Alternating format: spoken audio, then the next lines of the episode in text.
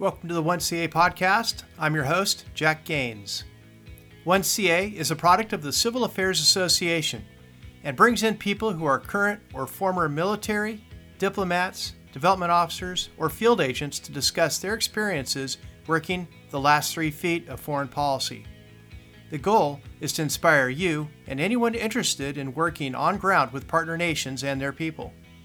Also, if you're interested in coming on the show or guest hosting, contact us at capodcasting at gmail.com. I'll have that email address in the show notes. And to find out more about the Civil Affairs Association, check out our website at www.civilaffairsassoc.org. I'll also have that website in the show notes. Now enjoy the show. They really are, I would say, legendary now. I mean, the the ISIS fighters that fight against them are scared of them. You know, and they're they're not not that there's anything wrong, but they're not in support positions. These are units, fully combat capable units with all female fighters. They're as heroic and effective as their male counterparts. Today, we welcome Michael Patrick Mulroy, former Assistant Secretary of Defense for the Middle East. Mick worked for Secretary Mattis, Esper, and the transition to the new administration.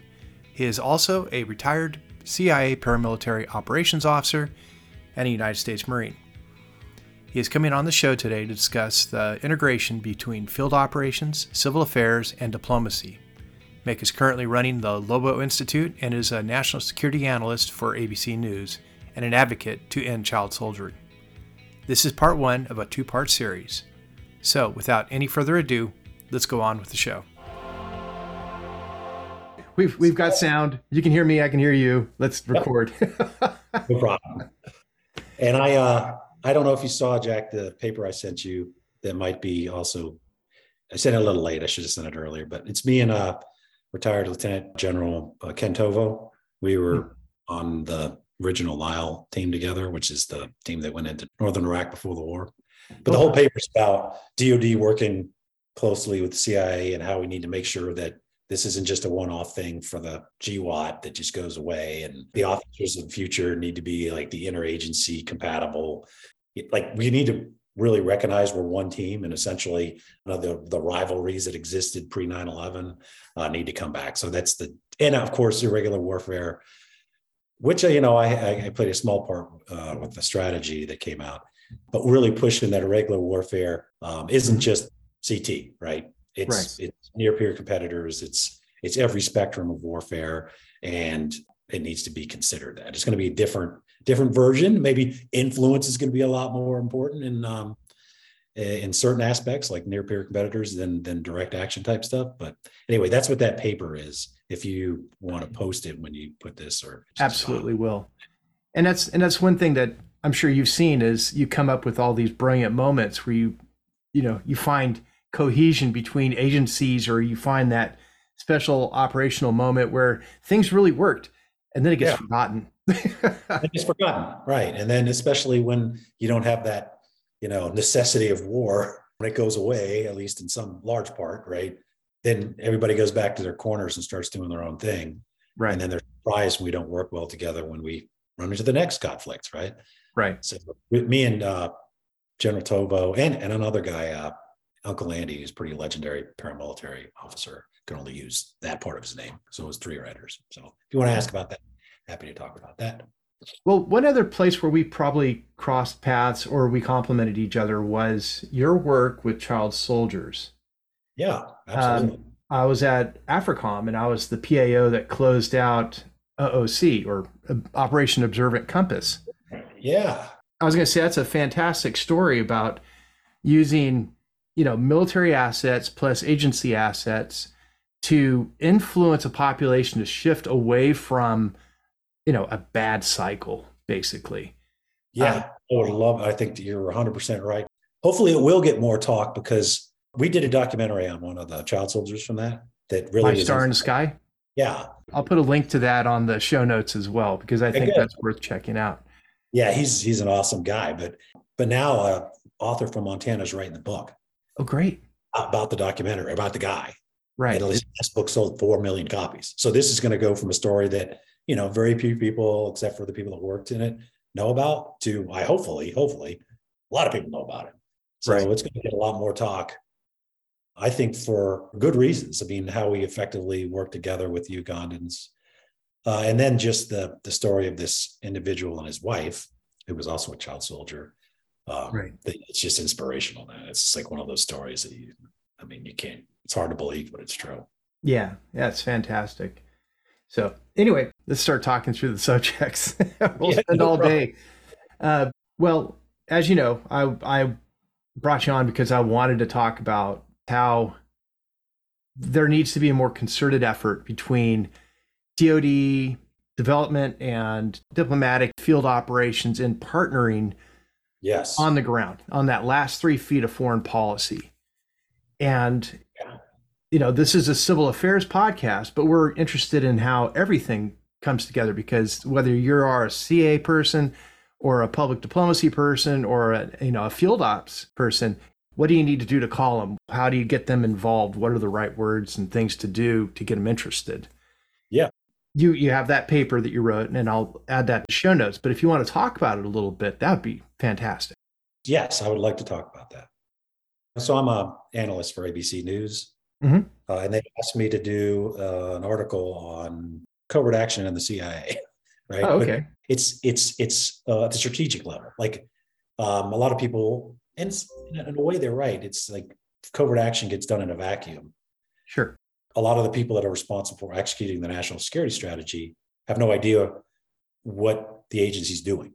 Every other agency, from state to DoD to Treasury to Commerce to I mean, just go down the list. There, it's it's supposed to be a cohesive uh, effort with one department assigned lead, others in support. The agency does play I think a significant role, but what I was advocating for in the paper is that it's more incorporated into, at least for those that can have knowledge of generally what the agency's doing to meet the objectives in the national security strategy. Right. Right.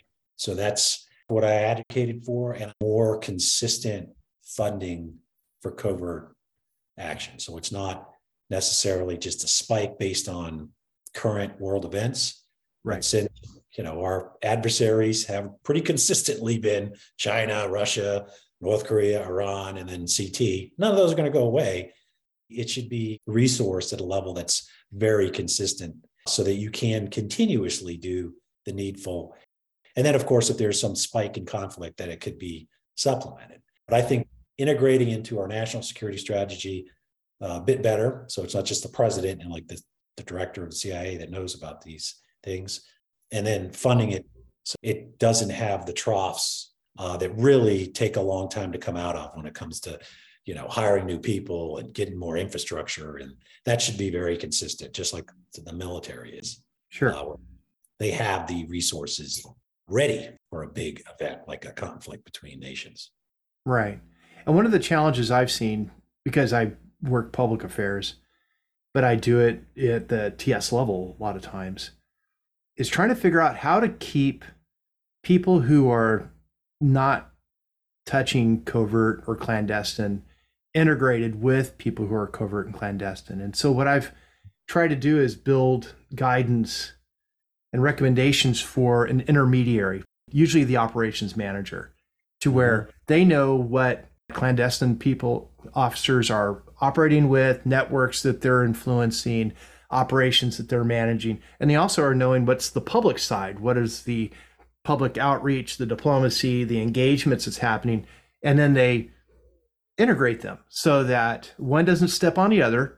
And also they complement each other so that as a clandestine operation goes on it creates maneuver space for those public operators to be able to do their job and succeed and vice versa. Sometimes you need public facing operations to go first in order to build the content for a clandestine to be successful as well. And so by trying to describe that relationship to me it tries to build a more comfortable process.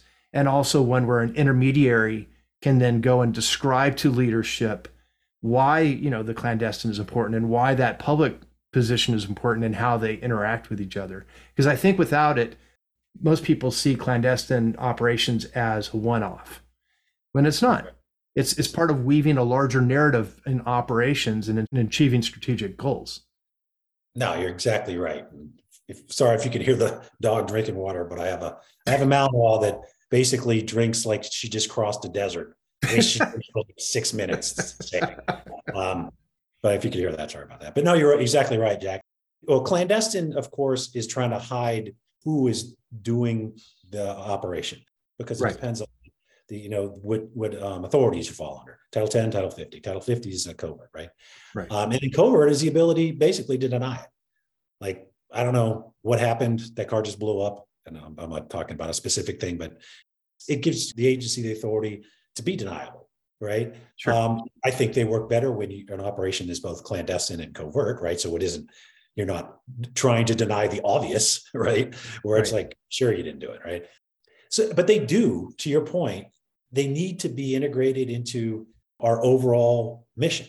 The, it's the US national security objectives. It's not one particular department or agency. It's really important that they do work together. That's why I was advocating for a strategy that actually has a covert action annex, just like we had an irregular warfare annex. And of course, it would be limited to who needs to know it, but it would be a little broader. And it doesn't have to say how, right? Uh, nobody in my old job should, will, and I should ever, should be talking about how we do things, right? Sources, methods. It doesn't have to do that, but it does have to say this part of our national objectives, that's that's ours, and we're responsible for it. And if we need assistance, which we do often with the military, then they'll be the supporting effort, right? And oftentimes it'll switch who's in the lead if there is a problem in a country, and this is like or hypothetical, or we could use North Iraq, where there's going to be an insertion of clandestine covert forces first before we have made the determination to go to war. Uh, that gives us the ability to say they're not go to war. Obviously, in the case of the Iraq War, we decided, but there was teams that that were inserted, and that gave the country the ability, the president and, and all of his cabinet, the ability to determine uh, one, gather information, intel, to determine whether this was necessary. Two, to build up the forces that would assist us. And in the case where I was, it would have been the Kurds. And then to essentially evolve it into from a Title 50 to a Title 10, right? When the because you know we're not going to invade a country that size with just Title 50 forces. Uh, we're going to need the Army and the Marine Corps. Um, so that's a good example, uh, whether you agreed with the war or not. But this is we're talking operationally here, right? Uh, of how you could transition from a Title 50 based endeavor to a Title 10 that fit like this, and one significantly helps the other, right? Sure. Basically, the, the, people doing very similar things, but doing it in a way that's more clandestine and is deniable to give our policymakers, or, and some people forget this sometimes, sometimes the country we're working with doesn't want to talk about the US involvement, that they're getting assistance for the United States. But it's it's still a common uh, objective, and we want to help, but we don't want to hurt them in the process. I remember Jordan early on was very cautious about U.S. Yeah. involvement within the country, but as Syria started to implode, they they were more open about having that U.S. presence because they knew their populace would feel more secure, knowing that military forces were worth their forces on the border. So yes how do you see standard outreach and clandestine operations on the ground helping forward foreign policy? Sure. And, you know, as you know, I can't go into too many d- details about what I did, but, you sure. know, what's approved is I was what's called the paramilitary operations officer for, you know, 20 years in the agency, right. which is um, kind of like the SOCOM component of the agency. It's called Special Activities Center. Uh, but I was a I was a case officer and a paramilitary officer because we're right. we're like a hybrid of two things uh, just to give you the background.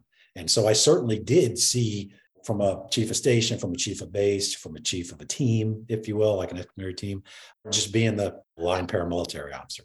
Right. So I saw it from there. And then my last job, uh, I had the privilege of being um, Secretary Mattis's and Secretary Esper's uh, uh, deputy for the Middle East.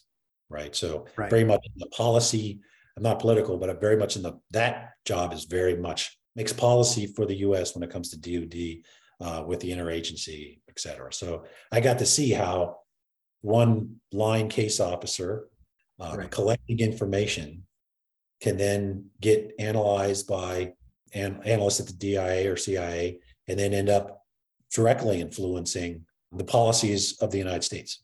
Sure. You know, every meeting when you're when I was at the White House, which is like three times a week, we'd have these um, policy coordination meetings, and it would lead with an intelligence brief every time. So we were on a common set of facts. It was DNI, or sometimes the CIA directly, laying out the facts, and then the discussion took those facts, and then you know obviously there was positions by you know State Department, Defense Department. Uh, the age the IC stays out of the policy part. Uh, they Right. simply they're there to present the facts and, and analyze uh, the situation. So I always knew that my intels that I was writing were going into the agency. I, they do give you feedback on whether whether it was read by who, and you do even you know at my level and up, you get executive intelligence. Well, my old job that is not now, not here in Montana, Yeah. um, but in the Pentagon, um, we would have intel briefs every day, right? Every day, first thing, come in, you know, seven thirty in the morning. Uh, in my case, DIA briefer who's briefing all sorts of intelligence from across the intelligence uh, community, and that informed me on the stance that I thought DoD should take. And then, of course, when we went to have a meeting, we had a briefing. So, to, Sure. to your question, um, it does directly, and it should, it should directly influence the policy discussions and eventual decision because it's what the United States has deemed the most reliable information on what is actually going on. It's not perfect, it's not infallible, Right. but it's a lot better than just one individual's personal assumption. You know, and speaking about that level of intelligence, I've always been a big fan of Sue Gordon, who used Yeah, to be. I, I've reached out to her a few times, and whenever she's been on a, a show or been published, and I always say, "Hey, that was a great, you know, talk you did," and Mhm. She's very encouraging too. She's like, "Just keep going, Jack, with your, you know, integration between public affairs and intelligence." And so, Yeah. good people. She is really good people. And when I was uh, when I was at Pentagon, she was the deputy DNI. Mhm. So I was in a lot of meetings with her, and in true IC fashion, she was, you know, just the facts that it w- is what we should be. We being, you know, uh, the IC. Uh, we're there to provide objective analysis, not to be influenced by, you know, political realities or preferences or any of that stuff. And I think that's really done well by across the IC, but Sue was a really good example. What I appreciated about her was her drive to shift the IC out of counterterrorism and into competition and foreign malign influence. Um, Yeah. I felt like she was very timely and on that, you know, ringing that bell, which I believe has helped has helped the IC to start seeing the bigger picture on foreign influence. So Yes, and that was one of the areas that I think we kind of collectively dropped the ball on. But and also one of the things we focus on in the irregular warfare annex. And CT, you know, if something blows up Times Square last night, we'd be all you'd be asking me about CT, right? Right. Um, uh, so I'm not I'm not poo poo. I mean, we got to keep our eye on that, but we can do a lot more than just one thing, right? We spend almost a trillion dollars on our defense a year. We can do multiple things. Obviously we're looking at look at the war in ukraine right now. Uh, most people didn't expect that but now we're in for um, a multi-year long significant war uh, on the footsteps of nato. It doesn't like emphasize your point and sue's point. I don't know what does. So now we're looking at uh, iran who i think this year could easily get to a nuclear weapon and that could create a conflict obviously some country, uh, namely Israel, um, Yeah. said, that might Yeah. just knee jerk and strike them. Yeah, I've never. yeah, I mean, they've already said existential threat, and they're not going to wait around to find out if they use it. So Yeah. unless you're taking their word for it, I mean, they're at sixty percent enrichment, and from my understanding, it only takes a matter of weeks to get to ninety percent, and they have enough to make four weapons. It's the last I read. It's not they don't have access to, know, classified stuff. Uh, but that's another conflict that might be coming. And then, of course, you always have the China issue with Taiwan, right. uh, North Korea. You know, Not uh, getting enough attention, so they launch a missile. Yeah. yeah. And they announced yesterday that they're going to exponentially increase their nuclear weapons capacity and, and ensure that it has the ability to hit like Los Angeles. And then they're accusing us of causing it. Well, there's going to be an arms race because now Japan and obviously South Korea are seeing this and they have to defend themselves. And the United States has to react too, of course, when you have right. somebody essentially viewed as unstable that now has a nuclear arsenal and may have the ability to deliver it fairly soon. Yeah. Well, do you have any thoughts on strategic pacing? Like, let's let's take a country, uh, Thailand or mm-hmm. Cambodia, where they are feeling the pressure of China on their doorstep.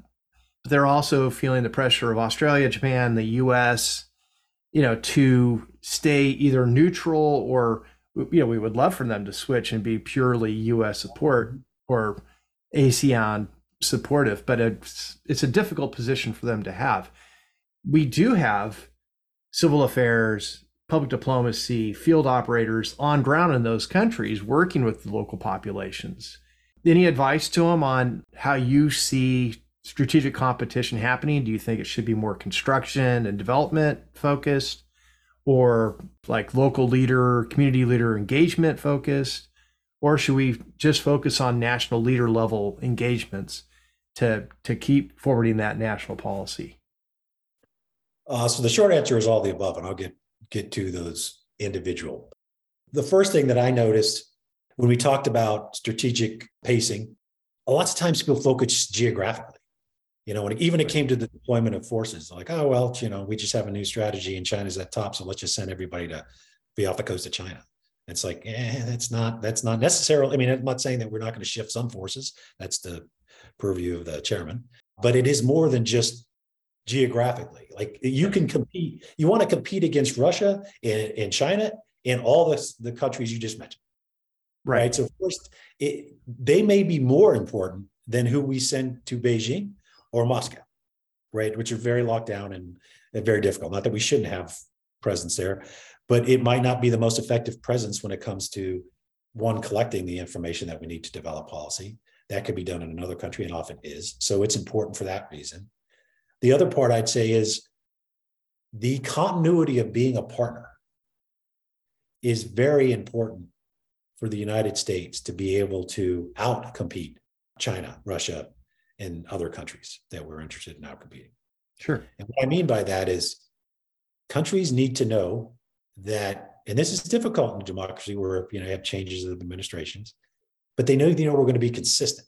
Like our national security strategies, the saying used to be it ends at the border. Unfortunately, doesn't seem to be now. That makes the the work of diplomats, uh, that makes the work of intelligence officers and you know defense attaches difficult.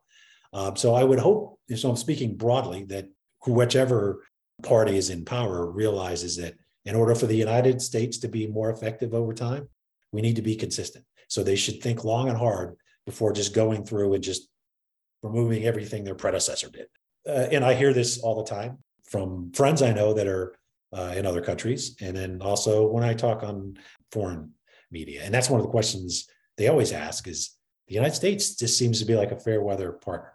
I wouldn't agree with that, but to the extent that our partners start viewing it that way, we need to take umbrage and realize that we need to be as consistent as possible. So they know that when we we're there, we're doing a good job, they feel like they're supported, they feel like they'd rather fall in with the United States over China, that, that we keep whatever we're doing to make that work, which could be obviously key leader engagements at the senior level, but also that just basic level of the, you know, the political uh, officer or the liaison working with CT, that they see the value for them in working with the United States and that it's really a partnership right? Right. Whereas some other countries, and I'd say namely China, it's about something China wants.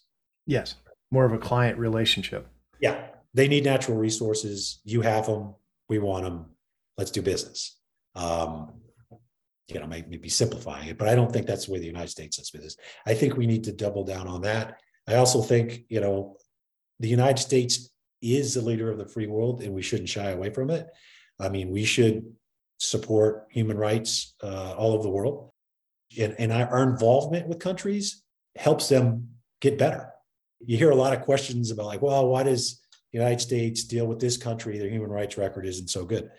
I don't disagree in many other cases about the how these countries do with human rights, but us being involved, us being present, and us pushing a partner to do better is better than us just washing our hands and saying we're not going to we're not going to play because then they're just going to have the influence of autocratic states like China and Russia who don't give a damn about other people's human rights. They don't give a damn about their own citizens' human rights. So they're going to have zero influence. So, you know, I do get the criticism, but I think the solution is where, you know, I would deviate. And I know this is, isn't your question, but deviate a bit and say the US being involved in countries whose human rights are potentially not up to ours makes them better over time, I think.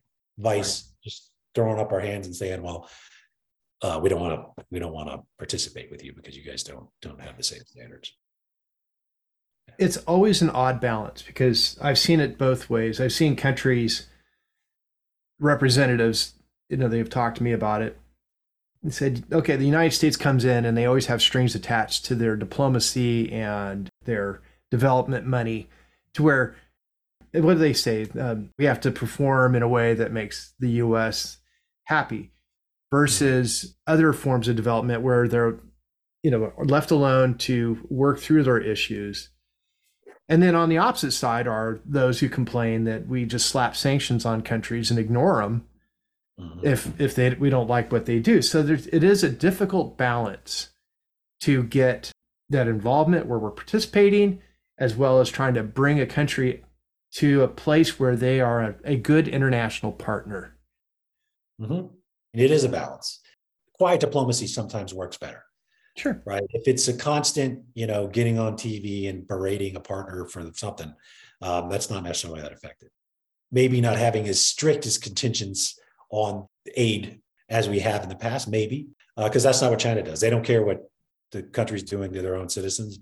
So we have to maybe do more quiet diplomacy where we we talk about how we can progress in areas like um, women's rights or the rights of minorities, and rather than look for you know microphone to get on there and berate them it's definitely a balance and there's no right or wrong answer we have to deal with because the people that we're competing with don't have the same standards we do. Sure.